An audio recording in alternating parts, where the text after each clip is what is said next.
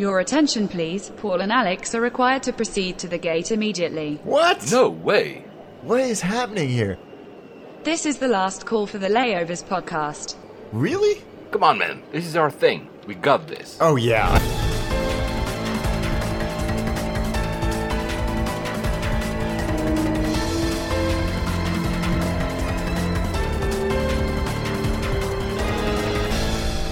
And we made it. Of course, geeks. Flight 90 to Riga. 90. Wow. Getting close to that magical mark. Wow. And Riga, what a lovely place. Yeah, I also thought that uh, first uh, we're just coming out of the winter, although I don't know about you, but here it almost feels like clearly spring. I mean, it's yeah. super bright and and also we we haven't just haven't spring forward yet, so it's super light early in the morning. Oh, I love it. I love it when it's like this. But I'm a fan of summertime, so I can't wait for, for Sunday. I, I know that the US, I think, springs forward at a different date. Yeah, they, they, I not think they did like three weeks ago. Oh, there you go. Oh, sorry. because, you know, I like light mornings, but I prefer light evenings, actually. So I can't wait for, for Sunday for the change. Yeah, Riga, because we haven't been to Europe for a while. And maybe it's a cliche, but it's a winter destination. So it's the last moment to do it. And I've been twice uh, recently. Another winter destination that you had been recently, that was our last episode. It's so funny because right after we recorded, the name of the city changed. Yeah, that, that doesn't happen very often, does it? we were very timely. Had we recorded like three days later, and we would have made a mistake. So it went from Akmoli, Akmolinsk, Tselinograd, Akmola, Astana to now Nur Sultan. Yeah, I can assure you I had absolutely nothing to do with that, despite uh, my being there right before this happened. So now the question is, uh, will uh, Air Astana uh, change? Uh, one of our listeners on Instagram, Stansu33, said, well, let's hope that Air Astana keeps its name instead of renaming to Air Nur Sultan. Yeah, I, I, I, that was one of the first things I thought of. I, I hope they keep it because it's it's quite an elegant name. And uh, the airport, it's still called TSE from Tselinograd. Uh, the airport actually is named Nur Sultan because that's in the name of the airport. Will they change your NAZ for that's the last name? Because Nur Sultan, I should have said that earlier, is the first name of the ex now president because he resigned almost surprisingly. People Very- were not expecting that. And its a successor, one of his first decisions was to rename the city. So the city will not be named anymore Capital City, but it will have a proper name. Yeah, but that's true because Astana literally does mean capital, doesn't it? So perhaps it's not as elegant as I uh, am making it out to be. But that won't prevent us from going there. Actually, one of my routings I was looking for next month because I'm still not traveling. We're still in March, recording March uh, 29th, 2019. So I'm going to restart traveling next month. I could be using Astana. I'm still on the fence because they're not part of any alliance and I, I need to fight for a renewal. So I'm not sure. But you you, you might fly it soon. You're not sure yet. Yes, possibly at the end of next month. I'm just still, still, as you will know, these things always take forever to come together, and then they do, and you scramble and you book flights. But I hope so, because uh, like you heard on the previous episodes, I've enjoyed my experience both in the city and on the airline. Same. Yeah, the route I was looking into would be in a 767, the same aircraft you flew, and since you described it as being so cool. Well, I flew the wanna 757. Oh, 57. So Sorry. I that's- think the that- 767 is is uh, even more impressive. Haha. I actually might even fly the 767 on BA. Might have the luck before it gets retired next month. We'll see. Fly with Alexandra on Instagram corrected us, corrected me actually, because I think I made a mistake. Air Astana is a four star airline and not a five star airline, as we said in the last episode. And she also adds Have you seen their Embraer livery? I have not, but you have. Yeah, that incredible tiger. Yeah. On the front, on the nose of it, and it's a creative application of a livery because usually they are just, uh, you know, a, a neat little tail or or some. Uh, the embellishments on the on the fuselage, but this is on on all the way across the nose and uh, cockpit. It looks it looks fantastic. It's absolutely stunning. You saw it on the ground, I think, when you were in uh, Astana, yeah. Astana. Yeah, I was about. yeah, I was hesitating about how to name the city. I'm not even sure it's still. I mean, I think they voted, but it's maybe not changed yet. I don't know. Anyway, no big deal here. Uh, since we are on a few feedbacks, K Jor, I think that was on Instagram. Sorry, guys, because uh, I've been working so much. I've lost a bit track of everyone who've written us. There's been a lot of you guys, so uh, sorry if I don't mention you, if we don't mention you, and sorry if sometimes I don't remember where I saw you written something. He adds to the story that I think I mentioned in the last episode about that SAS plane to avoid because they used a Yeah. very old. He adds that it's their backup plane. Well, it's a backup, but they're still using it. But they will actually put it in storage, abandon it, because they're receiving a new A330 in May and will retire the uh, 340. So there you go. I don't like 340s like you don't either. Yeah, so I'm it's good news for us. on premium economy called SAS Plus, and I, I will come to that story about flying SAS and another flight in another episode because they have a very bizarre setting about what is premium economy and business SAS. He says it doesn't even have IFE, so they hand out iPads on the flight, uh, which is not too bad actually. I, I, I think if it's an actual iPad, why not? I mean, you had that with Air Astana; it was pretty cool. Yeah, I, I don't mind that at all. I, I actually rather like it. If there's a moving map, like a fixed moving map monitor somewhere in the cabin, and an That's iPad, important. that's all. That's all I want. and good food. And good. yeah, yeah. On Instagram, Colorado Mark, a relatively new listener, Will, your brother, introduced me to you guys not too long ago, and I'm now hooked. I work for one of the world's leading tour operators in the air department, so this gives me another way to let my air geek out. Keep it up. Thank you so much, Mark. And man, we have crazy, crazy, crazy, crazy listeners. I love this. I mean, John, John Lawika, who's been writing us almost since the start, we, we started this uh, podcast. You'll be amazed, man. So, yeah, he was flying from the US to Europe and he needed to get from Paris to London, right? Uh, but he says the prices, and we know that the transatlantic prices are always so expensive. So he, I mean, Paris to London, it's what, an hour and 10 minutes flight? Not even. Yeah, at the most. Yeah. So it did Paris, Doha, Doha, Heathrow.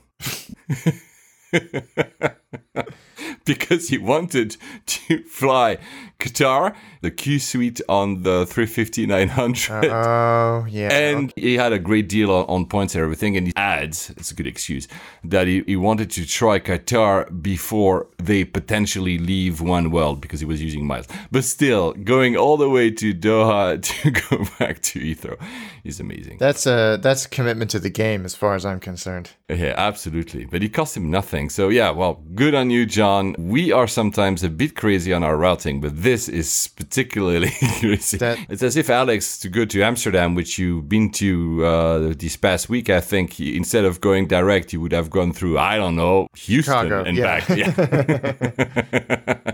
so, how was that, by the way? How was going to Amsterdam? Yeah, fine, very easy. London City, which is again that departure and arrival never ever ever gets old. True. But every time I go through Amsterdam, I think I always send you a message going, you know, this is what airports should be like. It's so easy. It's so Besides the taxiing time. yeah, yeah. I I still think that's a little bit of a novelty because we did land. We came in over the over the water and landed at that Yeah. that one, which is pretty much in southern France. And taxi, taxi, taxi, taxi, taxi. But we had a gate. You know, we were in a little M- an E190, and that was that was fine. I just like that airport, in and out, no problem. Straight downstairs to the train station, zip into Amsterdam proper. What a joy! Yeah. What a joy! And actually, I sent you this message, I the, I the discovery that I must have walked over a thousand times in the D concourse. I think it is. There is a must be I don't know three meters wide by ten meters lengthwise, transparent piece of flooring that looks down into the baggage system. I don't know how never I never it. noticed this. I've never seen it. It's incredible. I used to be in Amsterdam. I mean, we're talking years ago, but all the time, I've never seen that. I don't know how I missed it. And I just sat there mesmerized for a while. you know, people were probably like, what the hell's wrong with this guy standing in the middle of the pathway? Looking down as these bags kind of zip by. Uh, also, for those who use Amsterdam as a hub or do transfer there, I believe that the exhibition on the, the roof is currently closed for refurbishment. was it not featured in one of your Yes, it uh, was. attaché It was. episodes? It's Yeah. got it's got a an old KLM Fokker up there, which you Fokker, could go yeah. and play around in. I think that's closed, guys. If you yeah, just check on their website to know if if that's the reason alone for you, and we know we're talking to some geeks that will actually choose hubs for these kind of experiences. Uh, it's currently, I think, closed for refurbishment. Uh, did you end up finding good food? Because you were asking me what what should I eat there. Uh, I found okay Asian food. Um, no, not not nothing to write home about. The I was in the BA lounge, which has got a great view, but not great food. I didn't find anything spectacular, but I wasn't disappointed because it was an airport, and finding really spectacular airport food is is a rare treat. Again, for those who are using Amsterdam very often, let us know. Is there like a secret or a gem somewhere for really excellent food? Doesn't have to be Asian, by the way. Let us know if you know better this airport than we do. Yeah, no, that would be good to know. So you sent me a, a video a few days ago that was taken by a passenger in a JetBlue flight, and I think the captain went on the PA and ah. she did this fantastic speech. Right? It was so I don't know if this if this lady does this every flight, but it I'm guessing not because we would have seen more of it, but it was it was this sort of 2-minute speech and the first thing that's impressive is it's not done from the flight deck. She's come out to the front of the cabin and done it on the uh, PA system there, standing at the front of the cabin. And she tells this story about how she's always wanted to be a, a pilot, and her son now was asked if she, what he wanted to be when he grew up. I'm not going to spoil the punchline because I want you all to go and watch this, but it's a, it's a wonderful story. And then she goes on and gives lots of details about the flight in a very humorous way. And by the end of it, she's getting a, an, an ovation from the passengers. It was two minutes that changed it from a normal flight to an exceptional flight. It brought humanity and humor to. I think it looked like a uh, one of the the trunk routes that JetBlue does. I think maybe DC to Boston or something like that. But please go and watch it. We'll we'll tweet it out on the uh, on our on the layovers account. It's just it was a lovely moment. I really in, was happy to see something like that. Yeah, it put a smile on my face too. I love it, and I love it when you know, PA announcements are different. I love when the pilot steps out of the flight deck and actually comes and does that directly. Of course, it's in smaller aircraft because if you do that on a 747, only the guys upstairs will see it, but it's it's so cool. Yeah. It's so cool. And I had um when I was flying, actually to Riga, actually, uh, yes, from Frankfurt to Riga, Lufthansa. Uh, nothing that extraordinary, but I remember the the pilot talked to us about everything. He gave us, you know, what will be the V1 speed, what was the take Really? weight, like explaining all these details that probably flew over the head of most of the passenger. But he made for a very entertaining PA announcement, and I, I love this when it's not just you know. Of course, maybe we were a little bit ahead of time, so he had a bit more time to, to talk. But I loved it that uh, it was a bit out of the ordinary. So kudos for these uh, pilots who do this kind of stuff. I, really love yeah, that. I will always appreciate more information than less information. Have you also seen there was uh, the story in the US again when I think it was a Delta flight where a passenger realized and of course tweeted it out, including a picture that the two people in the flight deck were mother and daughter. Absolutely amazing. Yeah, I was horrified. I was delighted by the story, and I was horrified by some of the comments I read in yeah. Reddit and airliners.net about it being a safety issue, it, it, which is nonsense, of course, because this is this happens all the time uh, with brothers or you know mothers and daughters, fathers and daughters, mothers and sons. It, happens so frequently in an industry that size, and in, especially in in legacy carrier size airlines. And people Yeah, just decided to poop all over it. Yeah, but there were also very cool comments. There was like uh, a few comments I caught on Twitter. There was, I think one, I don't have it in front of me, but I think one was, well, how do they do it? Because when my uh, daughter and, and me, and that was a mother talking, we drive together, we cannot even agree on which uh, radio station to put on. Yeah, yeah, I, I I like that. I thought that was kind of fun. Actually, the husband of the mother is also a pilot at American Airlines. So see, she's at Delta, he's at American Airlines. And her father was a Northwest Airlines pilot. So he runs in a family then. And the other daughter is also a pilot. So basically, right, the entire family is pilots. I, I love that kind of stuff. Me too. There's no danger. Come on, let's let's not be completely silly here. There was uh, one uh, tweet that says "family flight crew goals." Yeah, I agree with that. Yeah. Didn't fly this month, but since Riga is our airport, the two times I went, I went with Lufthansa. The two times I went, I went through Frankfurt. Actually, uh, we just had like a few minutes ago. Zane Zarengi, one of our also very loyal listener, is uh, transferring via Frankfurt and sent us buses, buses. He's like yeah. pissed off again. What can we do? The good thing, as I said, I think mentioned a few times, is that every single time I fly out with Lufthansa now from uh, Heathrow, there's always a 320 Neo, which is always uh, really nice. And I also had that from Frankfurt to Riga. And I was with a friend. We had met uh, by chance in the airport. And when I enter the aircraft, you know, I look at the date like you do uh, for Airbuses to see what is the birth date of the aircraft. Yeah. And I quipped, oh, the plane is older than you, Stefan, who was my friend. You know, probably Stefan. Yeah, of, of course. course the crew knew exactly the age of the aircraft because they quipped me back. What? Is he only eight months old or something?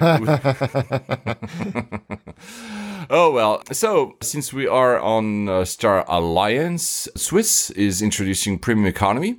It will start on spring 2021 on their uh, 777-300 ER. They have quite a few of those.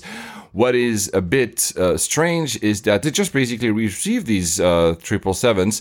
So n- maybe not even two years after receiving them, they're going to retrofit uh, them with a premium economy. But premium economy is the future, I guess. Yeah, it de- it definitely seems to be. I actually always get a little bit frustrated when I'm looking uh, and I find a decent fare in economy in an airline that there isn't a premium economy because you just go straight up to business class and it's orders of magnitude more expensive. I, I think this is a good thing. Yeah, Swiss will also refurbish their 340s, so they're not ditching them yet, uh, which is also very awkward because their 340s were just refurbished as well. so it's very, and uh, it's interesting to, to to know that the cost of all this will be around 40 million dollars. It costs a lot just to, to add some seats, you know, to refurbish uh, planes. It's not a, a, a small cost, and the 777 will have four classes instead of, of three. They're keeping the first in some of their routes.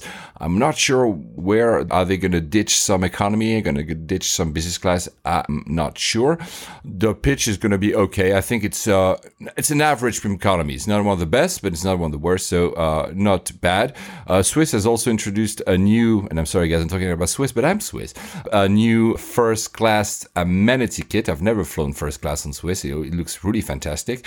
Made by Bally. Bally, not the place in Indonesia, guys. B A L L Y. it looks really, really nice. Look it up if you can find it. Uh, and if you've ever flown Swiss first, let me know. I'll be hating you forever. We also know that Virgin Atlantic will unveil its new 350 upper class actually in one week. We don't know how it will look. Will they keep their herringbone or not? But the big news for us that live in the UK is the new Club Suite by BA. So, what do you think? I. I I don't know how. I don't know what I think. To be completely honest with you, I, I I'm hesitating because my expectation was low because BA, but the existing Club World seat which we rail on was revolutionary. I mean, there was yeah. nothing like it. It was no. completely yeah. bespoke yes, it wasn't a great product in the end, but it was completely. No, unique. when it started, it was it was absolutely amazing. I mean, when it was released, I think ten years ago, there was really, like you said, nothing like it. That's where I, I'm like you. I was at the same time like, okay, nowadays BA is ah. I mean, it's sometimes it's great, sometimes it's crap. We keep saying that, but because they had introduced that, my expectations were like, so what do should I expect? Something completely amazingly new? Or just something out of you know whatever other airlines are doing. And they they went the middle way. Actually, yeah, they, right? they, yeah. I think that that's fair. They it's a massive improvement, but it is off the shelf, and I, yeah, you can understand that too. I mean, the the cost required to create something from scratch and the time and you know having been peripherally involved and knowing the person that invented the original Virgin Atlantic upper class suites which were, you know, the herringbone design, the suite layout, and all that. That was all invented by Atlantic and this guy in particular. Even years after he left, he was still on patent disputes and licensing and all of that for, with people who basically ripped off the idea. And it was a lot of work. So you can see why they went for something like this, which was the you know a customized version of an existing framework, if you will. Most people know it as a super diamond seat. You can find it on China Airlines, for instance, from Taiwan or the Qatar 787. I think American Airlines have it as well on a few of their uh, products. Uh, it's now called, I think, uh, Elements because uh, it's been bought by Collins Aerospace, but they've added a door which is not existing on all the products I just mentioned. So that makes it more private. It's a one two one configuration instead of two three two currently on triple sevens, for instance. Uh, we only have seen the pictures of how it would look like inside of the 350 because Right. that's where they will start it. I think in July you'll have the first 350 delivered, so we'll see that. They will retrofit one 777 at the start, which I think will start flying in October. And then next year, their Dreamliners that are also coming in line will have these seats. The retrofit program for older aircrafts will happen. The speed will not be that fast, but not be either United slow, so it'll be in the middle. Cruz, the CEO, said that the reason they didn't go for a bespoke seat, and that comes to your point, is because it was a balance between the speed of being able to deliver the product versus the creation of an entirely new thing. So they went for this middle way because they said we really are committed to changing our seat, and you wanted a fast rollout. Honestly, you know what? It looks not bad. I mean, the, the I like the fact that there's almost what two meters length, uh, so that's seventy nine inches. Which, of course, I'm tall, so I like that. Yeah. Obviously, it will all depend on the size of the cubicle at the end, because so far. BA travelers never had a cubicle because they're their feet completely free. So how will that be like when you want to sleep? I don't know yet, but it looks. Uh, look, I'll give them I'll give them kudos because at least they're doing something. It's nice. The door, by the way, let there be no mistake. Uh, the door is only 40 inches. Um, only. It's a door, guys. I know like, we're talking about privileged kids here, talking about unhappy about a door. 40 inches of height, which is like almost like 120 centimeters. So it's not the Q Suite type of door, and it's not obviously first class Emirates or all the others, but it's still a door. I've never seen the door on Mint and or Delta One, so maybe it's very similar. But you know, it's it's not bad. It's not bad. Yeah, I, I again, I, I feel mixed about this, and I think that Johnny over the Design Airs, he wrote a great Yeah. article about this. He summed it up nicely. He said, uh, "Would highly recommend this new product as we're huge fans of the Super Diamond seat. We just wish that there was a little more innovation and a little less procrastination, as it's taken the airline approximately four years to come Yeah. up with a seat that can be found on multiple other carriers but has a door." That's a perfect definition. But I will be looking forward to fly that. It's There's a few things. they have. Yeah, and there's a few funny things like uh, they, they, they were touting, they were so happy about the fact that you'll have gate to gate IFE. Yeah, duh. I mean, a lot of airlines We have gate to gate IFE. Don't we? No, because you have to push the screen back for safety reasons. You know, uh, it swivels. Oh, Yes, I see what. oh, Right. Yeah. Okay. And I mean, the I IFE screen is much smaller than Emirates, and from 17 to 18.5 inches. It's again in the middle. You have smaller ones in some uh, some airlines, and you have much bigger ones in others. It's not bad. I don't know how the quality of the screen will be. There's quite some good storage, but a diamond seat has some good storage, and also, oh yeah, interestingly, BA will keep the center bins. Uh, we've seen a lot of airlines. Qatar is one, for instance, that for you know for giving this idea of space in the aircraft, especially in the 350s and, and Dreamliners, they remove in the front cabins, they remove the center bins. But that's kind of a double-edged sword because yes, it makes it like a more you know roomy environment, but sometimes it also leads to people being unhappy of not having space to put their stuff. yeah, you have to have a business class seat that has a ton of storage if you're going to do that. Oh, and probably for you and me, a good uh, way to try them is that obviously because it's going to be not only a new product, but especially a new aircraft, the 350, the 350 will be flying between London and Madrid for a few months before they start putting it. I think it will, Toronto will be the first route to have it. So, I mean, besides going to Toronto, which could be a good idea for an attaché episode for you, simply going to Madrid and back, which I used to do a lot, would be actually uh, a good idea to try that product. Yeah, yeah. It's those familiarization flights are always fun for stuff like that. Yeah, absolutely. And for those who don't want to fly BA but still want to see how it is, there's uh, on YouTube on their official channel, British Airways, you can find a 360 video of the product. It's not badly made, so you can have a feel of how it looks like. As for me, because I'm flying to Moscow with BA uh, in the end, I uh, finally, finally, finally had what you've experienced many, many times, Alex, that the business class was more expensive than first. And when I say more expensive, like three times more expensive, Holy. I exactly holy cow! And uh, so I'm flying first class to Moscow uh, on the way there with a Dreamliner, and on the way back with a triple seven. I've never done it. I'm really happy to do so. The big question, uh, not for my flight in general, is now they will probably have to refurbish first class as well because a door in business class they need to kind of match that up. No. Yeah, that, I think that's been the question a lot of people have been asking. I think they're not having first on some of the 350s, if not all of the 350s, but on the planes where they do have first, 787, 900, some 777s, and some 380s. Yeah, what are, what are they going to do? British Airways also has introduced its shortest ever route, a route that is only 54 miles apart. Simply, BA is currently flying from Heathrow to Bahrain, and the plane will now stop in Bahrain and continue to Dammam in Saudi Arabia. That's 54 miles. Doesn't even have the time to reach a certain altitude that he has to go down. Yeah. I wonder, like, th- that's one of those things where with taxi, takeoff, altitude, and then configuring for approach, it's probably almost faster to drive. exactly. Not to talk about the carbon footprint, obviously. Yeah. Um, they had, that's interesting because I didn't know, they had BA Flight 8499 was actually a limousine drive. So if you were arriving in Bahrain and you wanted to continue to Dammam until now, until they actually create that new uh, connection, you would be put in a car, but that car had a BA flight That's, name. that's hilarious. I mean, because you can. I mean, they've got that causeway that connects Bahrain to Saudi Arabia. Yeah. and and you can, you can do it. I mean, that's that's hilarious.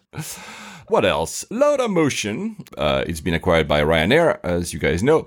They will remove the motion from the name. It will be Lauda. I like that. Ah, nice. So, so they're going back to that. I, that's great because I think it. I didn't really understand why they called it Lauda Motion. With- I think there was some weird trademark dispute after Niki Lauda divested himself and then got back in. Perhaps this is just a natural evolution, but I'm glad. I'm glad that they're doing that too. and they're gonna buy a few aircrafts, and they will still be based in Vienna, uh, probably because of Brexit. uh, and they will uh, go to a lot in Spain, I think, of course, in Germany as well, and uh, there will be a few flights to the UK as well. So yeah, I've never tried, but I might actually uh, try that. Since we're talking low cost, the chairman of Norwegian is stepping down. Wow. Yeah.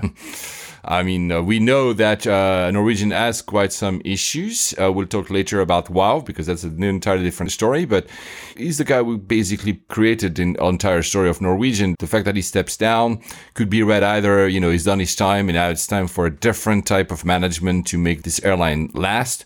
Or it's a bad sign and he feels that everything is going to, I to hope- crap. I hope it's not. I hope he's got the. He he seems like a very pragmatic chap, and I'm hoping that this is just him saying, you know, we need perhaps a new approach to this, and I'm going to hand over the reins to somebody. He's not. He's not a young chap either, so you No, can yeah. you can understand that the rigors of this and seeing. Um, Wow, which I'm sure we'll come on to in a little bit. Um, what's happened to them? It's it's a competitive space, and and Yeah. you'd understand. We talked earlier briefly about uh, Taiwan with China Airlines. You spotted a new airline, Yeah, Starlux. I found this on airliners. This is a new that they they'd opted to order a bunch of A350s.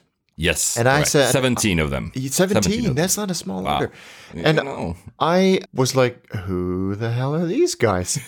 and they are a new startup airline and they are going to be out of Taiwan. Due to start in 2020, they they were founded back in 2016. Four years. It's it's pretty long, actually. Right? Yeah, they they the company started. They applied for their application to fly in 2017, and they were due to start flying at the end of this year. So two two years is about is about right. But then I think it slipped to first quarter of next year, and they've got on order those those uh, 17 A350s and 10 A321 Neos. My first reaction was excitement. I love it when new airlines start, but my second reaction was can Taiwan sustain three Yeah. full service airlines? Uh, they've got obviously China Airlines, EVA, and now these guys. And they're flying long haul as well Vancouver, London, Chicago, Boston, S- San Francisco. I don't know the answer to that question, but I sure hope that they can. Yeah, me too. The name, the first time you sent that to me, I was like, isn't that like a cargo airline? But I think it's Cargolux. There's a, there's some airline that has Lux in them. Car- well, there, yeah, there, there's Cargolux. Yeah, so I wish them well, but it's uh, quite a daring to start flying only 350s and only long haul. Usually you start with a smaller network, not like directly with 17 350s, you know, and uh, so, wow. It's Yeah. aggressive, isn't it? I think it's. Uh, I, I'm not 100% sure who it belongs to or who funded it or or or anything like that. I, I don't recognize any of the names, not that I would, but usually these things are, are, are backed by a big conglomerate, Yeah. especially in Southeast Asia. I see none of yeah. that. Uh, So good luck to them. I mean, and I mean that. Good luck to them. Same, same here. And I, I'm hoping they join an alliance, and I'm hoping that I will fly them. I have also in my tracked price, I have an EVA Air flight that I might be flying this year. I hope to be flying them finally this year, but we'll see. Since we're in the region, let's not say that we called it, but we mentioned it in our last episode. Cathay Pacific has bought HK Express. They have six hundred and fifty million dollars, I think, something like that, U.S. Uh, I yeah, I think this is a good thing. I think this is I think it's certainly a very good thing for Cathay because it gives them access to a market that they have strategically avoided for a very very long time, despite some of their long term rivals like Singapore Airlines uh, doing that, which is this this low cost market. And Yeah. from what they claim, they are going to keep it as a separate entity, much like they did with Dragonair Yeah. uh, up until, of course, very recently. And I, I think, I think it's good. Uh, they own a lot of the market. I think nearly fifty percent of the Hong Kong market now. It has to go through the Competitions Authority in Hong Kong. I have a feeling that won't be a problem. Uh, and that is supposed to happen by the end of this year. So we'll see. I, I, I have friends that work at Hong Kong uh, Express, and I hope that everything is smooth for them. I actually haven't been in touch with them. I didn't want to go be that kind of of, rubbernecker in a way. But I, I, hope this goes well and that the fares remain competitive because they do occasionally put out these crazy fares. One hopes that they, they have autonomy, but you know when legacy acquires low cost, Yeah. that really happens, especially when you've got such a tight grip on the market. In aviation, you can never say never. I think that's mm. that was the CEO of Cathay because for a very long time their stance on low cost was like no, no, no, no. But there you go. And my hope is, besides uh, same as you, that HK Express retains autonomy, is that there is still some interlining in place, so you can actually, for instance.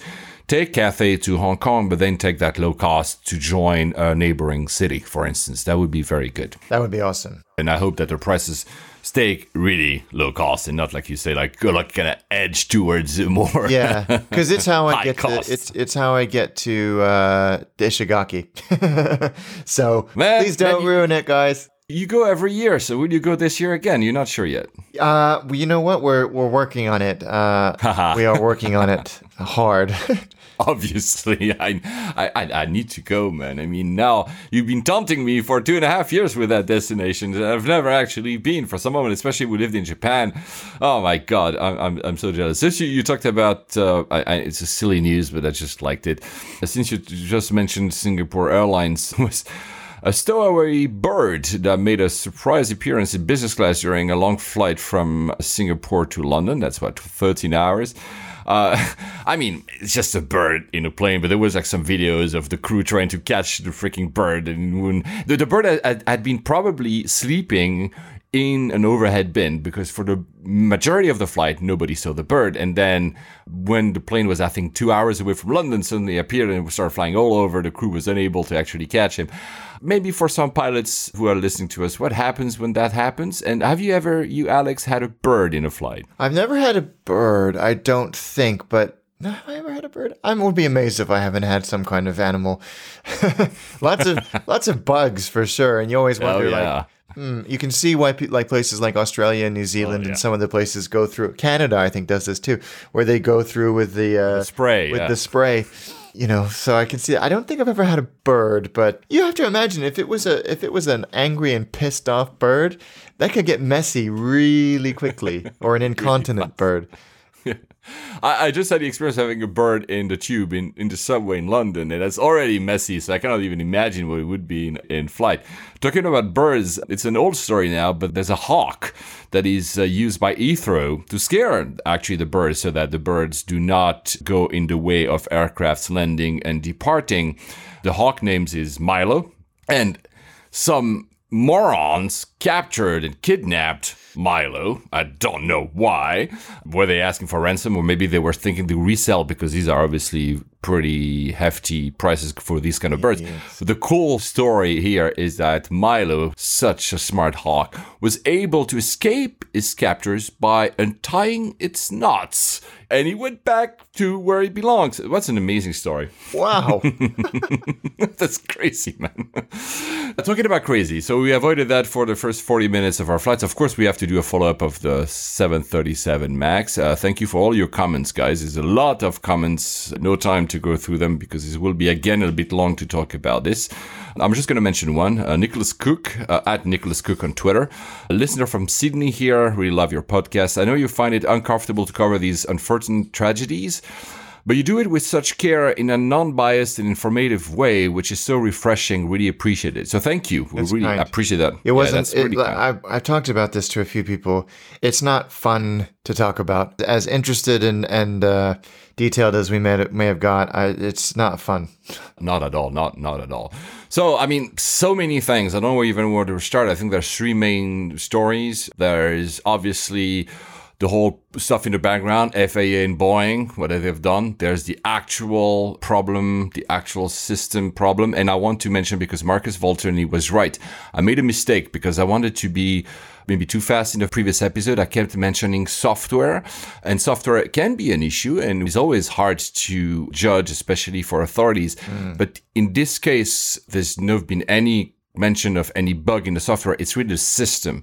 It's the fact that the software was designed to do something that was not expected by the pilots and or the decision by Boeing that the software does something. So the software in itself is not buggy and didn't do something that was unexpected is the whole system. And, and Marcus, you were absolutely right. I should have used that term in, instead of software. There was a shortcut. I shouldn't have. So it's really, so that's the second part. And of course, the third part, because we have to mention is also training. But these three kind of overlap each other. Yeah, Uh, so where do we start it's- with this? It's a very important point that Marcus makes that, that a system is the confluence of software, hardware, and people.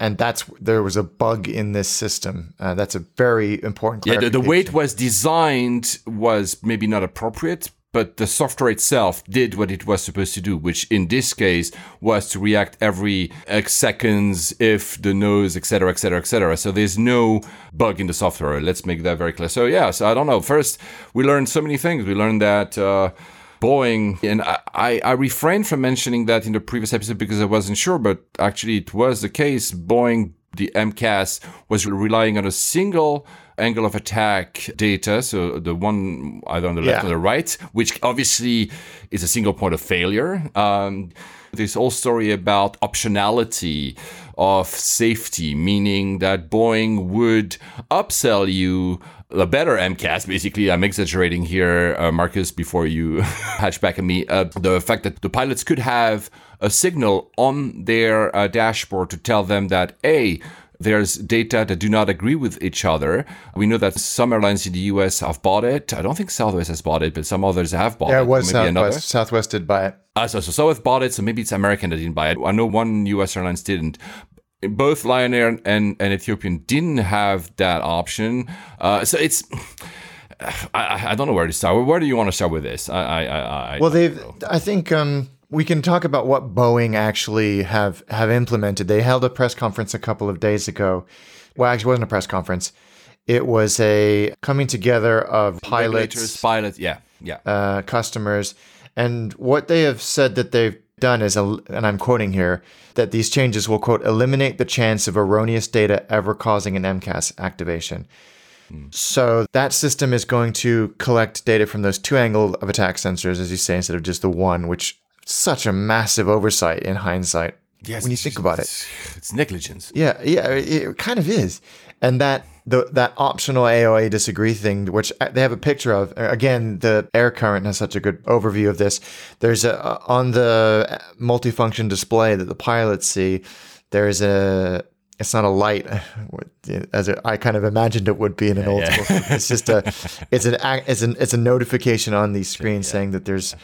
It's a disagree light. Yeah. Let's put it that way. It's not a light, like you say, but It's no a disagree longer light. an option. It, it just Yeah, it was eighty thousand dollars for aircraft, and uh, uh, I think it- because Ethiopian, had, uh, you know, Ethiopian would say we we keep trust in Boeing, so they really wanted to make sure that it. I don't think it was only simply commercial. They say we trust Boeing, but at the same time, I don't remember who exactly higher up in Ethiopian said that this disagree light was amongst other options like IFE yeah. and extra oxygen masks for crew and the extra uh, fire extinguisher in the back, la la la. So, uh, yeah, at least from now on, Boeing has promised this will be not only given to all the new uh, Maxes, but also retrofitted for free in the current ones. Yeah, it- again, it seems like nickel and diming, but I guess maybe that's how airplane manufacturers make their money.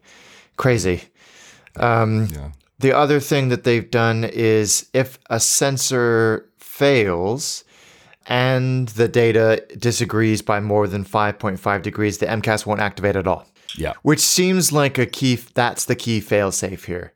Yeah. Um, that disagree will come up, and if they disagree by more than 5.5, which is what they think might have happened in Lion Air, the MCAS system won't come on. Basically, you give back controls to the pilot alone, and you say to the pilot, "Okay, uh, the computer doesn't want to do this. Yeah, but, Take but there's something very wrong. Uh, yeah, and, and so the MCAS will only activate once for each indication that the angle of attack is too high. So it won't keep keep taking control like it like it did with Ethiopian and Lion Air. Most importantly, the movement of the horizontal stabilizer when it's under the control of the Yeah. MCAS system will never exceed a pilot's ability to override it by pulling back the yoke control. Those those what are they five points seem to mitigate this issue completely. Um, and that's my armchair pilot and engineer. Yeah, same, same. Though, though uh, I can't resist of saying this should have been there in the first place. I, I, I, don't know. I, I don't know. There, there's been, I mean, there's been tons of uh, of articles. Of course, Boeing has been suffering economically. I think they lost more than 40 billion in market value. But you know how it is. They will regain that because they're still, you know, they're they're going to sell shell loads of of these aircraft and others. Obviously, There's been a, a little bit of management reshuffle as well. I think there's a new vice president of engineering. There's also the dedicated person to this investigation as well. No, they will fix it. There's been also, because let's mention that, there's been also discussions about the training of the pilots. And this is where it's a bit uh, two sided because. For instance, on the Ethiopian crash, one of the pilots only had 200 hours, I think, 200 hours. Am I right? Yeah, I think Of- I think they came out and said he may have had closer to 300. But still, you know, it's Yeah, low. 200, 300 eh, for a commercial airline pilot in a situation like this. You or I might have been there. But some other pointed out that the FAA, so in the US, until I think a few years ago, that uh, threshold to being able to be in a flight deck was 270 hours. So it's not as if it's completely unprecedented and it's, oh, you know, these countries do that. No, even the US, I'm talking seven, eight years ago, allowed pilots to be at 200, I think it was 230, 270. But the other one, I had like more than 8,000 hours. And interestingly, in the Lion Air one, there was the story of the night before, so the flight before the fatal crash, there had been an off duty pilot that happened to be on the jump seat, so in the flight deck, not doing anything. And he was able to recover the plane because he knew what to do at that moment in time.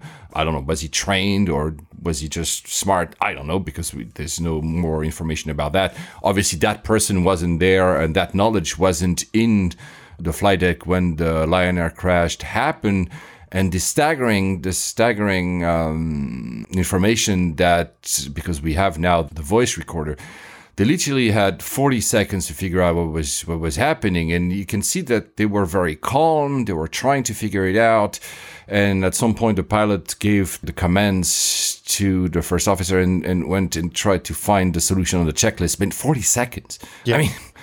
if you don't know what you're supposed to do, I mean, Yeah.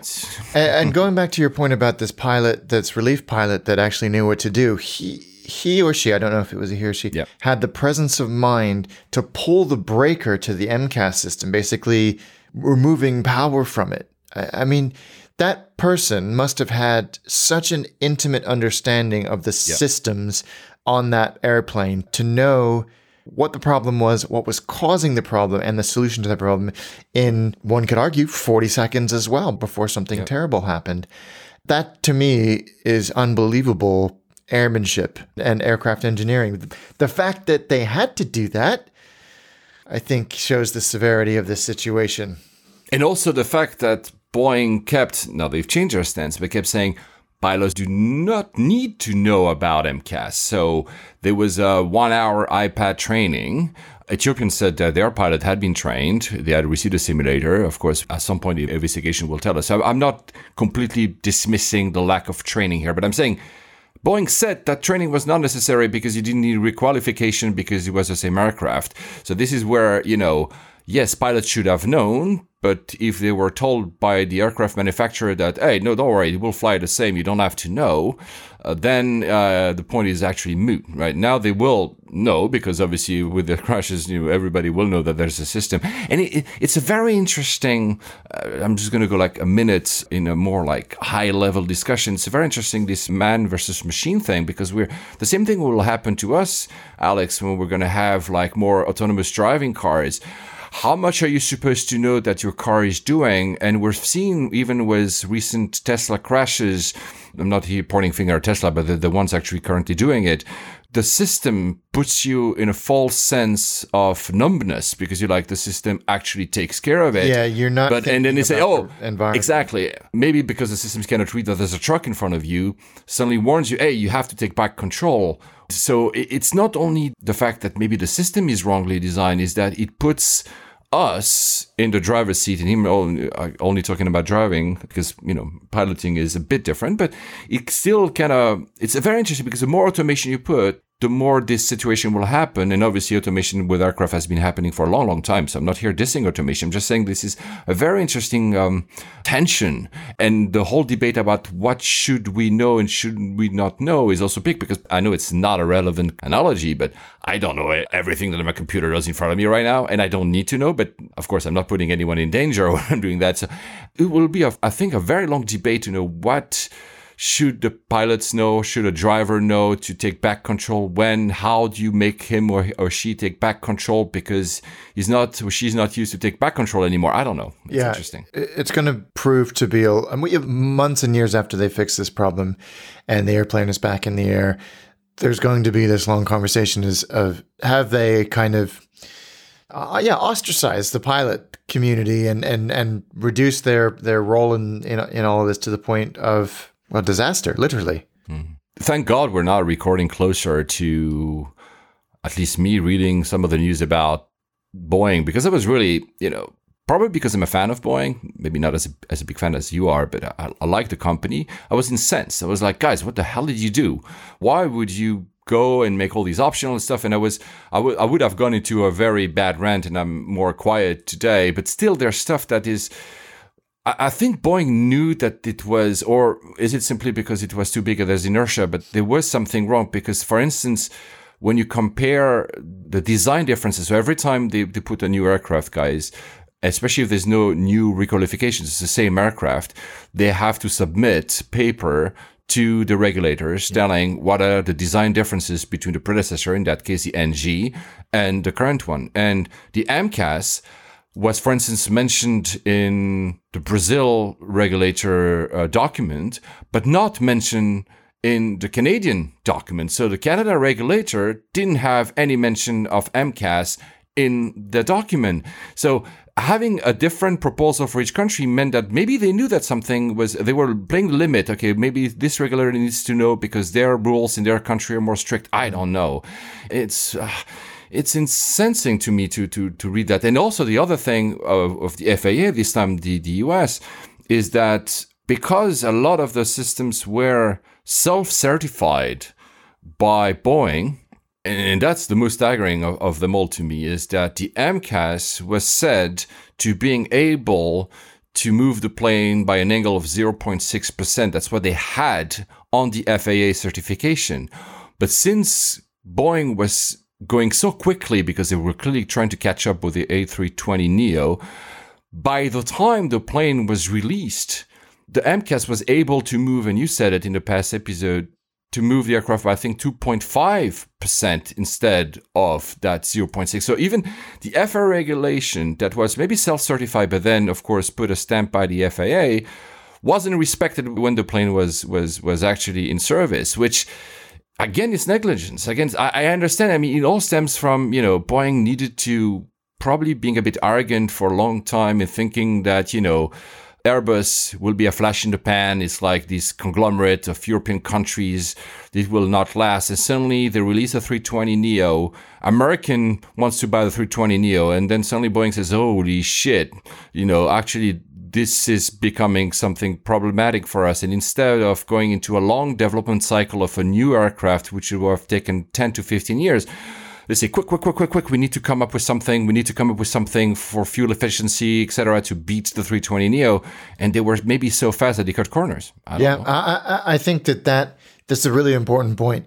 Not only have Boeing come under a lot of scrutiny, but the, the certification process and the regulatory process are coming under political scrutiny now. There were hearings on what are we today? Friday. On Wednesday, in the U.S. Senate, the FAA, the director was brought up uh, and grilled about how how this could happen and how this self certification stuff was going on. He countered the, F- the F- oh, sorry. and the FBI. Yeah, yeah, exactly. He countered by saying that self certification was a practice used globally, including by the European um, Aviation Safety Agency. But that to me is such a cop out of an answer, and I think the senators, as useless as most of them are fired back and say, yeah, and look where that got us. Nearly 400 people are dead. Sully, it was interesting to see his change of stance. It's not a full change of stance, but at first was pointing the finger out to lack of training of the pilots, both at Lion Air and at. Uh, he was not putting his finger, but he was hinting that maybe you know lack of training was like a very a heavy contributing factor. Let me remind you guys that ICAO the regulation says 200 hours is sufficient. It's not Ethiopia or Indonesia that decides. It's the body that regulates the whole thing that says 200 hours is sufficient. So maybe that could change. But he went from that to a very, I, I forgot when I, where I read that, a very dire article, accusatory article towards the FAA, and not the FAA itself, but simply the government saying that uh, I will quote here For too many years, the FAA has not been provided budget sufficient to ensure appropriate oversight of a rapidly growing global aviation industry. Staffing has not been adequate for FAA employees to oversee much of the critically important work of validating and approving aircraft certification. And to make matter worse, there is too cozy a relationship between the industry and the regulators. He has a point. That's like you said, it's not it's not exclusive to the FAA because I think all the and I think we hinted at that in the previous episode. All the regulators face that issue, how you know to cope with the massive amount of work. But clearly, in, in the US, we're seeing, and that's what you just said, we're seeing there will be a movement. I'm not sure they will, because I think they will need tens of billions of dollars to be the FAA to certify all by itself. But there will be probably a rebalance of the relationship of who certifies what, what other processes in place, because yeah, it cannot go on like that. No, it can't. So. And and and one hopes that that the changes to the regulatory process and the certification process take all that in, into account. They balance oversight with with getting these airplanes to market in in an efficient way that doesn't stifle innovation. And I think again, like you said, they've been operating in their own vacuum for way too long, and here we are having to talk about uh, two horrendous events.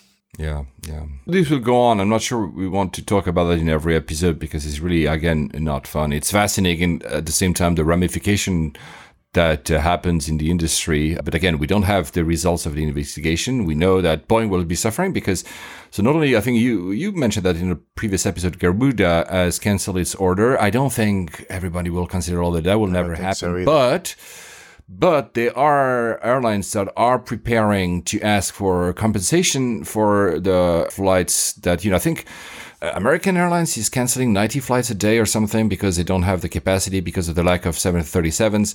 Other airlines in the world, Norwegian actually is one of them, maybe SpiceJet as well, uh, will ask for compensation to Boeing to say, okay, well, we cannot fly. We don't know when this plane will be actually ready to fly. We bought it from you. You owe us like some guarantees, or we'll ask you for monetary. So it will bite Boeing somehow still. Yeah, I, I absolutely will. And I think yesterday the first lawsuit from one of the oh, wow. passenger relatives was filed in Chicago. So and it certainly won't be the last. So they they'll have to, to deal with that as well. Yeah, it's interesting because usually in the US, US judges dismiss these kind of cases when they come from abroad. So when a crash happens, like in this case, Indonesia, for instance, uh, they say, okay, this is not the relevant court. You have to do that in, in Indonesia. And then the Montreal Convention kind of applies, whatever. But in this case, some judges might actually accept because there was a fault at the start in the design of the aircraft, in the decisions that were made in the background, again, to catch for the 320 Neo, that maybe were cutting corners. Thus, there is a criminal case in the US, and that could also be big. Yeah, uh, absolutely, and I think also the nationality of some of the of the victims as well plays into that. So it'll be very interesting to see how these pan out. Anything else you want to add about this in this episode? No, I, again, there's more to come. Yeah, more to come. We'll try not to go for uh, too long in every episode. I think we'll even try to avoid it. But it's again, it, it is uh, both sad and uh, a bit infuriating when you read some of the stuff that Boeing might have done. Was it again that uh, culture shift when they moved to Chicago instead of staying in Seattle? But Boeing will recover. It's a great company. We know that they will fix things. They will have their introspective moment. And uh, we also hope that uh, the families of the, two crashes actually will be uh, compensated. I mean, money doesn't bring you back a loss, but I think they deserve it. Yeah, I agree completely. Yeah, so let's talk about other type of difficulties, but not as dire, thank God. First, uh, Jet Airways. This is really going really bad for them. Yeah, they are struggling. There's been a trending story on the front page of airliners for like months now that they're that they're running out of money, but it just keeps getting worse and worse. They had at some point, I think, one sixth of the Indian markets. It's a big market. That they were a big player. They only have ten percent now, and they have like aircraft repossessions. They have no more money to pay anything. Some of their crew have not been paid for three months. Some of their ground crew and maintenance crew not for more than three months actually. Uh, Etihad at first they were thinking of putting some money, but Etihad has its own issues. Right? Yeah, like they have any money to throw around. and they decided not to, even probably to sell the share they already have. But you know, I understand Etihad because the market of India is so big. Having a feeder to Abu Dhabi is, at least on paper, is a great idea and proof since the relative demise of Jet Airways, Indian passenger traffic in Abu Dhabi has dwindled, and who is the winner? Dubai, mm-hmm. because suddenly people are reshuffling. So I understand why, at least at the start, Etihad was, you know, investing in such an airline, but I think it's really going really bad. Since uh, before we move to wow, because that's the other wow story. Since I just mentioned Etihad and Emirates in the same news, because we believe that at some point these two might join. It was interesting to see the stance of the two execs because you have Tim Clark that basically says it will be the will of the rulers. So it doesn't say yes or no. It doesn't just which know, is very... kind of a genius move, really, because it completely says, "Look, what whatever they want to do, we'll do." So if they want it to happen, then it'll happen, and then he can go to them and say, "We really think this should happen or not happen."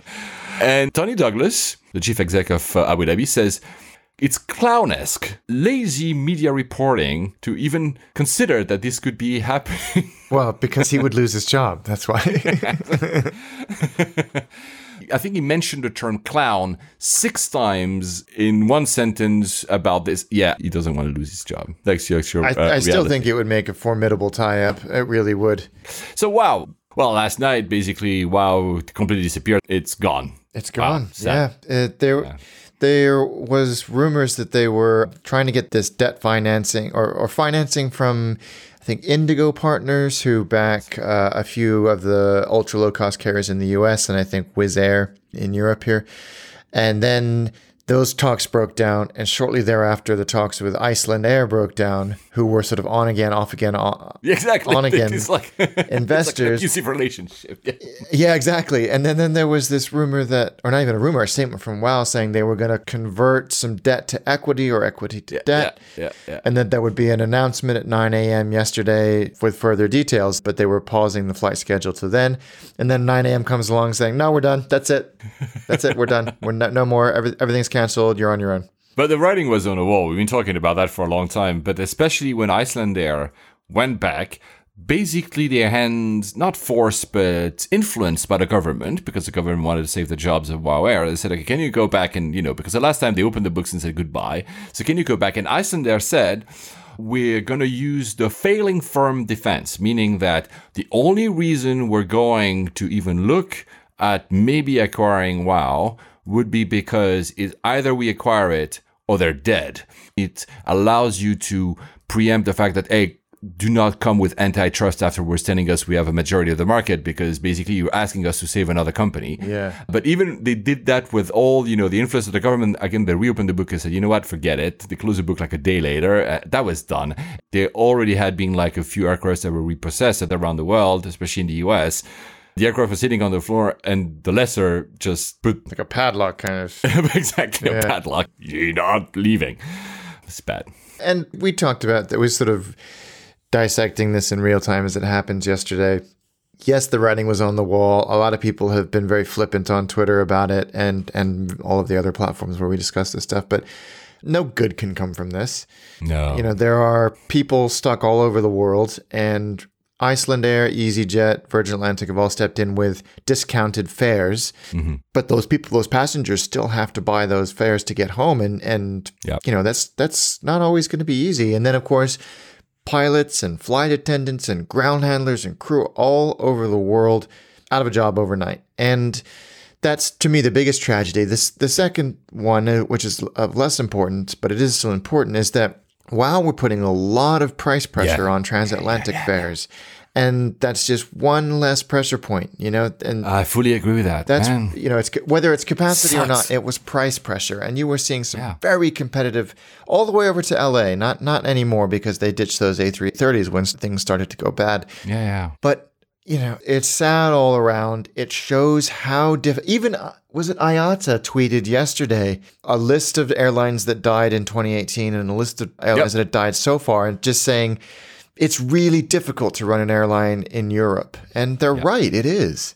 I mean, it was Primera Air. We mentioned it. It was Fly BMI. Cobalt. Was, uh, Monarch, Cobalt.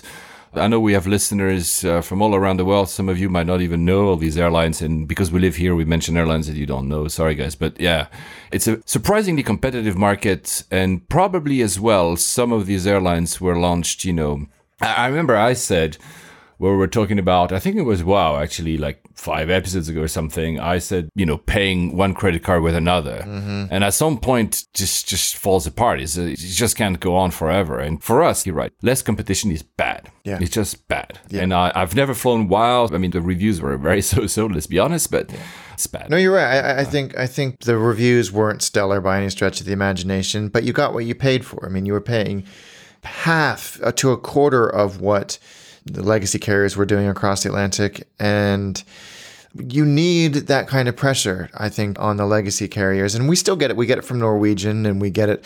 United have sort of thrown the book out the window, playbook out the window for for transatlantic. Yep. that's great, but there's still, you know, you look at the percentage of ownership across the Atlantic, and it's it's concentrated with just a few carriers. Yeah. Oh well. At least these carriers, when they take off, they know where they land. BA, for some reason, landed in the wrong city. okay, let's be honest. It was WDL, so it's uh, it's not BA. They fly on the. I mean, the plane looks like BA. It's another company, but still, I think at the end of the day, it was what probably a, a, a false uh, flight path, like a mistake. It's not the pilot who forgot to fly. So they were supposed what London to Düsseldorf, and they flew London to Edinburgh. Is that that? Yeah. yeah, I, and that's, I mean, you often, well, I mean, often hear stories of uh, flights landing at the wrong airport in a city at night because they look very, or even during the day because they look similar. They have some similar runway alignments and all of that. And I guess one can understand, doesn't excuse it at all, but you can understand it a little bit better. This is something else. And there's some wonderful reaction video of people when the pilot says, okay, welcome to Edinburgh. And everyone's like, what? Oh, I've not seen it. Oh, wow, there's a video. Yeah, yeah, there's video. Uh, so, geez, I mean, I'm still not 100% sure how this happens. Yes, they clearly filed the wrong flight plan, Yeah. but didn't somebody go, uh, are you supposed to be going to, Dusseldorf. to Dusseldorf? And uh, there was a BA, at least they got to fly on a 146, right? Or an Avroliner, I guess it was. But man, I mean, I love. Have you seen that Ryanair stupidly No, it was a uh, on purpose put a Yes. out like uh, I think uh, what it was a flying for dummies or something like a Geography map of- for dummies or dummies. something like that. I was thinking when I first saw that tweet, stuff like this never, ever goes well. Ever. It didn't. because people resurfaced old stories. Uh, there was a Ryanair flight that landed wrongly on a military runway instead of the airport. And there's been other stories of Ryanair also wrongly. And uh, some people were also more like um, cheeky in saying, yeah, from the airline that pretends to be landing in Paris, whereas actually they're landing like 500 kilometers away or something like. Yeah. yeah, they they did like customer service for dummies and are you going to charge him to read the book, you know, that type of thing. It, that's that type of marketing, if you can call it marketing, never goes well because karma will eventually bite you in the ass. There was a guy. Maybe we mentioned the story. We have, you know, we have 90 episodes now, so I forgot which stories we ever mentioned. Do you remember this guy who bought a ticket to Sydney, but instead of going to Sydney S Y D N E Y, bought to S I D N E Y, which is a small town in the US? Oh yeah. Uh, like ended up like flying and he had never flown in his life so had like no kind of concept of you know context which direction whatever and ended up in this whatever small village Yeah, there's yeah, I, I, I remember that and, and people often make the mistake between San Jose, California and San Jose, Costa Rica, oh yeah which is SJO versus SJC or other way around. Yeah, that's understandable because they're not, you know, they're not in the in the airline game and but this was an airline. oh well it's fun It is I- funny. don't- no one, no I- hurt. To be frank i don't think i would have been angry i would have kind of oh whatever I would I think I would have said, Does this mean I get another flight on a one four six? It's more miles. Since we just talked about uh, Australia, uh, I mean, not really Australia, but the other Sydney, and I need to find where that other Sydney is. I'm still hoping to get to Australia this year because you're our third largest listener base, I think, guys, in Australia. So I know we need to go down. Strangely enough, our biggest listenership in terms of a city is Seoul in South Korea. Wow. I've Cool. no idea. And that precedes the Gimpo episode. Of course, we covered twice in Incheon. Is that, I don't know. So, hello, guys from South Korea. Hello, Seoul. Tell us what we should talk about more. Are there other airports in South Korea that we should do? There's, uh, what's the name of the other city that I, I need to visit? Uh, yeah, I need to go to that airport, guys. I would promise you. But yeah, Australian friends, we will eventually come, and hopefully for me this year, because it's something that might be in the works. I'm not going to reveal it. And Qantas, which I also hope to fly one day, again, I think I've flown it when I was a kid, keeps working on that super long, ultra long flight that they might one day do from London to Sydney and back, and also to the US. They've asked customers what should they do, and and I'm always like, I mean, at the same time, it's cool, but I don't think it will ever happen. So, virtual reality relaxation zones, exercise areas, stationary exercise bikes, an in flight cafe, parts of it put in the cargo because for such long flights, they assume that cargo won't be able to be, you know, fully loaded anyway because the aircraft needs to be lighter. Do you really think any of these will actually ever happen? I think the only thing that I think is practical and actually makes sense is if there was some way, and I, one assumes they're going to use either a 787 or the plane that they've wanted Boeing and Airbus to design. I think the 350 could at some point do it as well, yeah. If you have a space at the back of the airplane like you do with Emirates in business class, where you can just get up and stretch your legs, yeah. I honestly think that might be all you need, other than, of course, generous leg room and sensible food choices. But I think they're already doing that on the Perth route as uh, as it stands. They've kind of redesigned the menus. But if you have that space where you can just, that's not a galley where you're just getting in the way of the of the poor cabin crew. I, I honestly think that's maybe all you need. And I'm talking for economy here. Yeah, and they could even monetize that. I, I know I'm not going to make friends by saying that, but having a small cafe or bar, but all the rest, because I remember what 10 12 no more 15 years ago when you know the 380 was implanted people were talking about gyms and casinos and the Oh, 380 yeah. and Uncle yeah, I mean, was uh, all over that. I mean, nothing happened. At the end of the day, you want to put like passengers in the, the aircraft, right? So uh, the other thing that Qantas was uh, thinking about was going to windowless plane. And they say uh, Emirates has uh, this technology in their uh, new first class when you have in the center seats, when you have these uh, virtual windows. I don't think that the passengers are ready for no windows, but at the same time, I don't think, from what I've read, that the technology is scalable yet to an entire aircraft, at least at, at the cost that is bearable. no, I don't think so either. Maybe in 30, 40 years we'll see that, but I don't think we're there quite yet. I hope not. I like. Have you experienced the Emirates ones yet? No, no, Just no, no. Stansted, right? One route I've been eyeing because since I'm often in Asia, if I were to stop on the way back to Europe in Colombo, there you can have flights from Colombo to Dubai, which are extremely cheap, especially to upgrade yourself in first class. Because I would never buy a first class ticket, but I would use miles. I've been eyeing that for quite a while, but I mean, I need to have, you know, I mean, first of all, I need to be close by. I need to find a flight that makes sense to go to Colombo then, and then flying back to Dubai. So it's not something I'll make out of a whim. And like John, who uh, when I said at the beginning of the episode, you go to Doha and back. I mean, I wish, but so I want to try it. But Stansted for me, like you, it's way too far. Yeah, it's not the it's not the easiest place for me to get to. Yeah, but since we're talking about both Emirates and big aircraft, the 380 from ANA, they've got their, Oh, yeah. now. Oh, it looks so cool now. It does look great. It look with the whale design on it. I mean, it's perfect for the whale airplane that they're going to be using on their Hawaii routes predominantly, aren't they? This one is a turtle. Turtle. Oh, the first one was a turtle, right? They're all marine based. Yes, they're fantastic. I so sadly because people who criticized that on Twitter, and I would tell them that you've lost part of your childhood if you do that. They actually look super cute, and they look especially great on a 380, which has this weird shape already. So instead of being Euro white, it's fantastic. The head of the turtle with the eyes and everything. I love it. I love it. I love it. I love it. Yeah, I, I do too. Um, Sam Chui, who's always seems to be invited to these things, was there Oh at the God. unveiling in Toulouse. Was it Toulouse or was it? Uh, Yeah, Toulouse. He went from Toulouse to Narita. and they've got uh, they showed the inside of the airplane and a lot of renderings and stuff but uh, yeah it's it's it looks it looks cool. It looks great. They've got the the rainbow mood lighting. The standard i think it's the standard ana business class although they've they've taken the kind of clinicalness out of it. I, that was my only critique. There's a little bit of wood paneling. Yeah it looks it looks great. It, lo- i can't wait to see it fly. I don't think i ever will until i get back to japan um, or go to hawaii. I don't know. For you, the best option would be probably when you are in California, going to Japan, stopping by in Hawaii. Maybe this summer when you are in California, you could just hop by Tokyo. hop by Tokyo or at least go to Honolulu and see it. By the way, uh, did you know, since we're talking about 380 and the demise, the sad demise with 380, when we talked about the demise, we said that there was uh, the 380 that ended up existing. There was Boeing. They were thinking of creating also a massive ship. That's the term I've used, but then bailed and went for other options.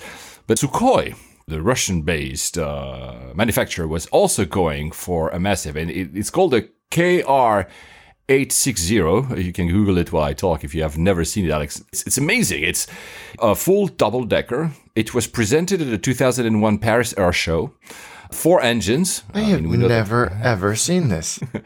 it was called The Wings of Russia, Krylia Rossi. I don't know how you say, guys. When I'm in Moscow next week, correct my Russian, please. The name KR860 is that 860 was a number of passenger it could hold. 860 is just insane. I think a 380, the, the- it never came to fruition, but a full economy variant of a 380 would go to 800. But the usual 380s are around 550, 600. So 860 passengers. And until a thousand, it was entirely economy, which is completely with like I think 12 abreast seatings with three aisles. It would have been the first aircraft with three aisles. That's where you think this is just it was just a design thing and not an actual aircraft. To help the whole thing go faster. Like, how would you move passengers in and out? Uh, so, you know, for the 380, airports had to retrofit like an extra bridge, etc. It was complicated. They had built in within the aircraft three escalators that would from the hull go down to the ground and people would actually actual escalators so people would actually go down more rapidly. It's just I mean, I know that when they, whenever they pitch a new airline platform, and this is everybody, they go, "This is what it could theoretically do," yeah, yeah, uh, I know and then I everything gets pared back. So I, I take. I know, I know. That's what. No, that, I, I know. This But is I love it. talking this. There's two smart things. Of course, this aircraft never went to fruition. They expected only to build 300, which is, by the way, around the number of uh, uh, 380s that were the built. So that's also why they kind of given up because it would never make sense economically. But there were two things that were very smart about the program. The first one is that from the start they had a cargo variant, not only a passenger variant, and they also had a liquid gas variant. Yeah. That was very smart to do that from the start. Eh, but the other thing, which we'll see in our lifetime, Alex, because they had such big wings, they also had folding tips. So the Russians came up with the folded tips before So they the were Americans. way ahead of the ahead of of course they never developed it so we can say that actually boeing is doing it but it's interesting that there was uh, such a plan and obviously we're talking uh, you know 20 years ago geopolitics was different so the idea was to sell that more to countries that were less friendly with boeing and airbus. So to go of course china uh, india uh, you know uh, africa as well. So that would have been the case but it never happened. But anyway guys google it the sukhoi KR860. It's really cool. There are some pictures, of course, of the not the real pictures. It never actually was designed, but it's really really fun. Did you not tell me, Alex, that what was it? Cityliner kind of canceled their Sukhoi. City Jet. about- yeah, CityJet, sorry, Uh, CityJet. yeah. They they had them.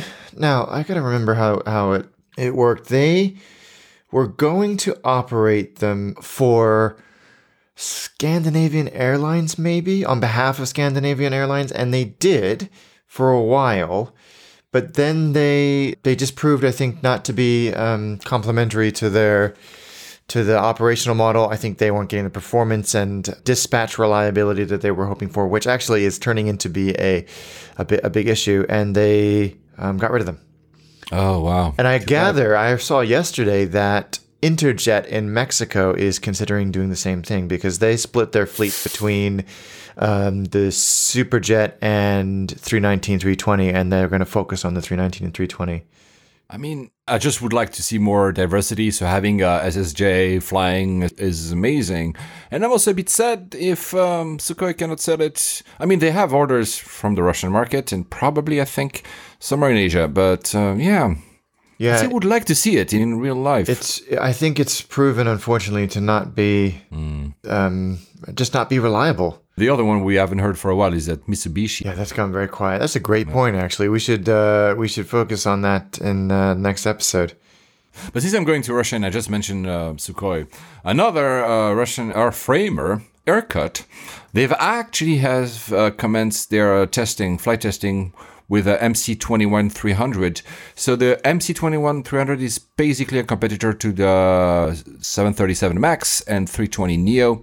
It's a twin jet engine which will start operations in 2021 carrying that's the estimate right now 165 uh, passengers i had never seen it but you can go online and see um, the mc21 300 and it looks like you know like all these aircraft they kind of look a bit the same let's be honest nothing uh, but it's nice to have a third option or a fourth so yeah let's hope uh, for them that these experiments bear fruits and they actually are able to sell some of these um, it's always nice to have new new aircraft. I like it. Yeah, yeah, it is. It, you're right. It does look like everything else. It has flown.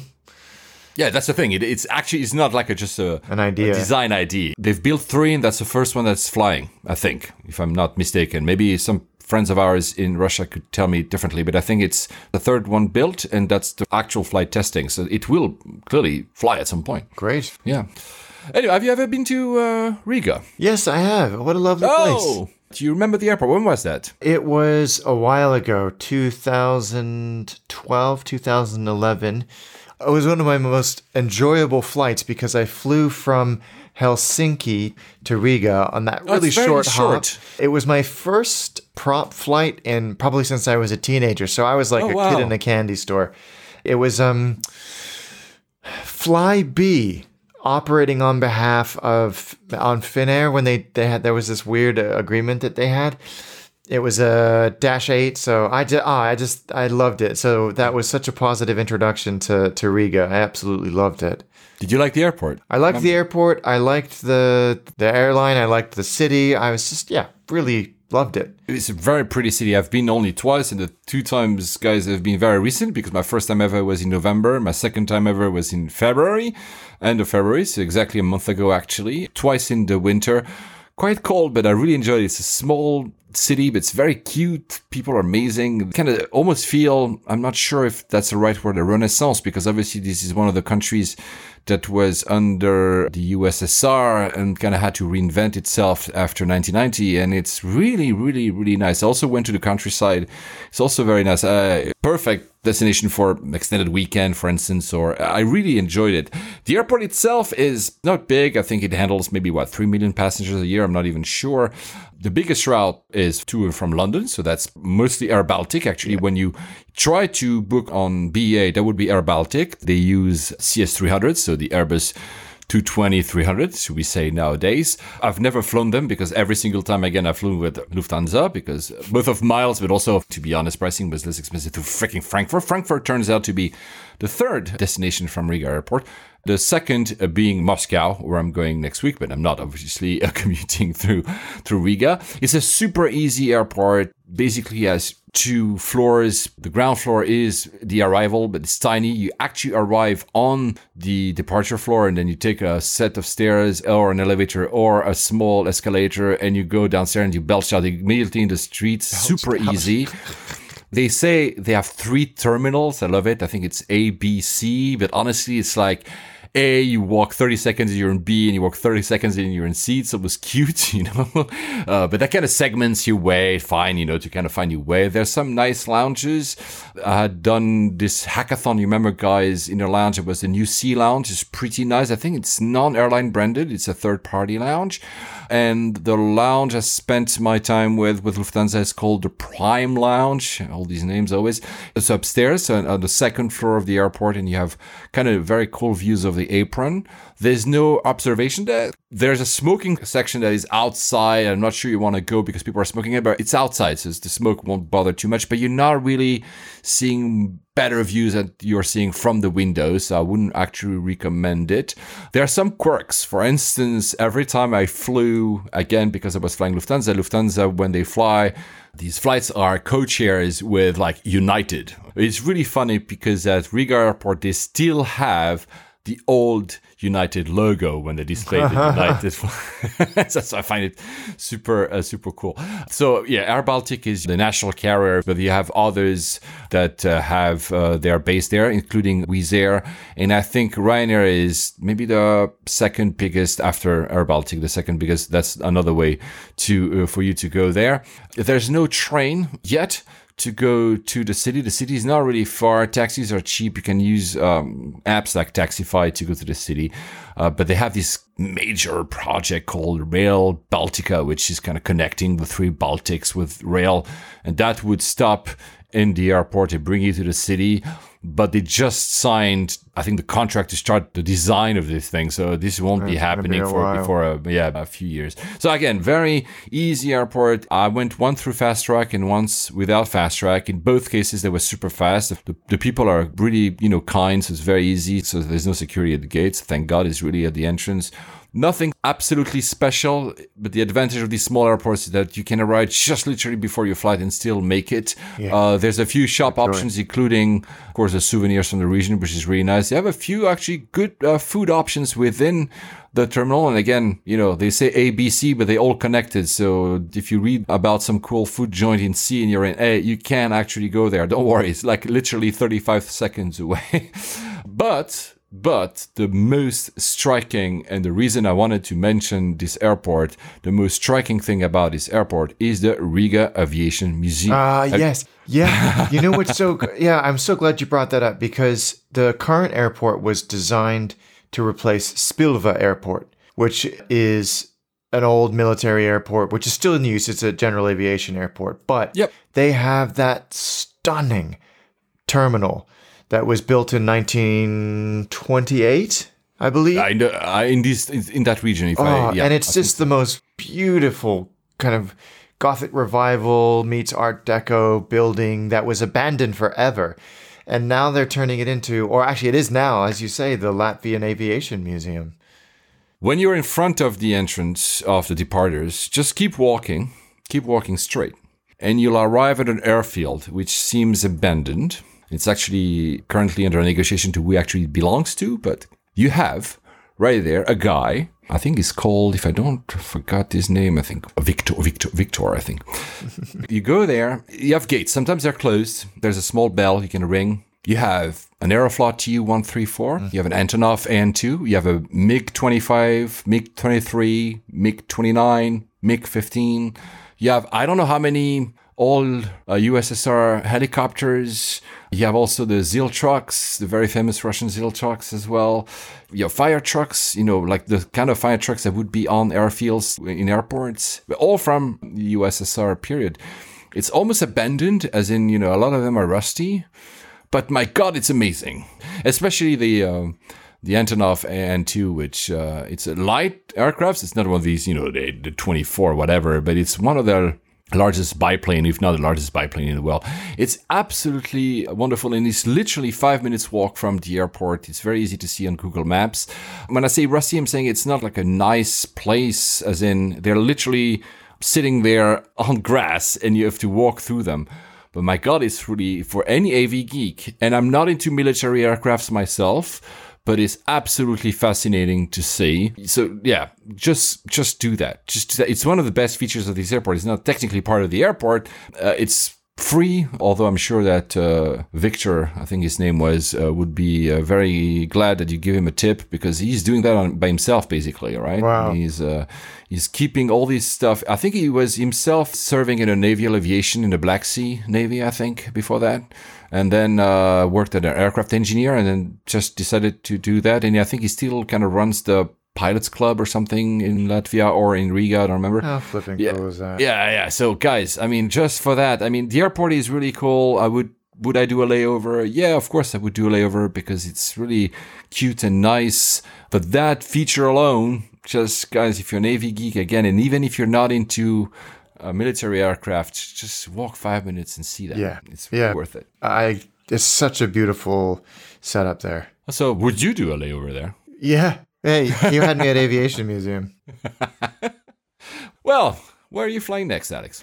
I'm going to Delhi on Monday. Oh, Yes. Oh, I'm so so very jealous, both for the weather, although we have, uh, like, I think we. well, you opened 39 degrees in Delhi. Holy cow! You talking Celsius or Yeah, Fahrenheit? right? Oh my goodness! and- yeah, so and the humidity levels must be lower at the moment, but uh, we are in one of the most polluted cities on Earth, so we'll see how it goes. Staying what a couple of days or something. Three days on the ground, yep, and then coming back, going there and back on Etihad via Abu Dhabi. I have a big Oh-ho. chunk of time and uh, uh, coming back in Abu Dhabi, so I'll come with some interesting stories about lounges and little hotels, or I may go into Abu Dhabi and eat. So you're not planning to go out uh, to go to this to the. I to the might, I might. I, Oh, I haven't yeah. decided yet. Have you tried to bid your way up? Yes, I have. Uh, I have waiting? on a couple of the legs. Some of the legs are just ridiculously expensive. I'm, st- I'm still waiting. I I actually don't know how long it takes or when I should be notified one way or the other. Probably by tomorrow. I think it's 48 hours. I'm not even sure actually. Once I did that and I literally learned I was being upgraded after the bid by the time I was at the gate. I was like, oh, okay. I didn't know. That'd be yeah. Well, I mean, that's. Uh, I think it's a neat process. They have a thing where you can bid on the seats next to you in economy as well. You Yep. can actually go up to three. But I think that has disaster written all over it because you're just going to get someone moving into it anyway. So and and honestly, if they allow to do that, Sometimes I'm wondering if the plane will be full in the first place anyway. So maybe you might have been lucky to move yourself and find somewhere. It's called, I think, economy economy space. Do You know which aircraft are you going? It's 380 to Etihad to, Etihad, to Abu Dhabi, and then 320 to Delhi, and Oh then wow, 320. and then Dreamliner back, and then A380 on to London. You know what? The 320 on Etihad was my first ever taste of the ME3. That was uh, more than 10 years ago now, and because Etihad was the first ever, not Emirates, but Etihad was the first one I ever flown. So I had just flown. I'm trying to remember, maybe, maybe a 330 from Asia to Abu Dhabi, first time in Abu Dhabi. And again, Abu Dhabi airport hasn't changed since then. and uh, and then I flew a, a 320. Oh, it's a three, interested- 321. 321. but I'd be very interested you to tell us how it looks because I remember. I mean, it, I was because it was a company paying, so I was in business class, which was slightly larger seats, so nothing, you know, li- lie flat or whatever. But I clearly remember one thing: they had given us Android tablets for the IFE. I'm not sure they were giving that in economy anyway, but it'll be very interesting to to hear about how it, it, is to fly a 320 nowadays with uh, with Etihad. Yeah, I'm looking forward to it. As for me, as I, I already gave it out earlier in the episode, guys. So yes, to Moscow and uh, back. Also three days on the ground, actually, which means that uh, we won't be recording next week. But thank God we recorded today. I hope that I'll be able to put that one out uh, soon enough because I have so much work, guys, that I need to edit this. But I promise I'll do uh, my best. And more stories in the next episode. Until then, guys, safe travels. Happy travels! We're definitely both traveling a lot less.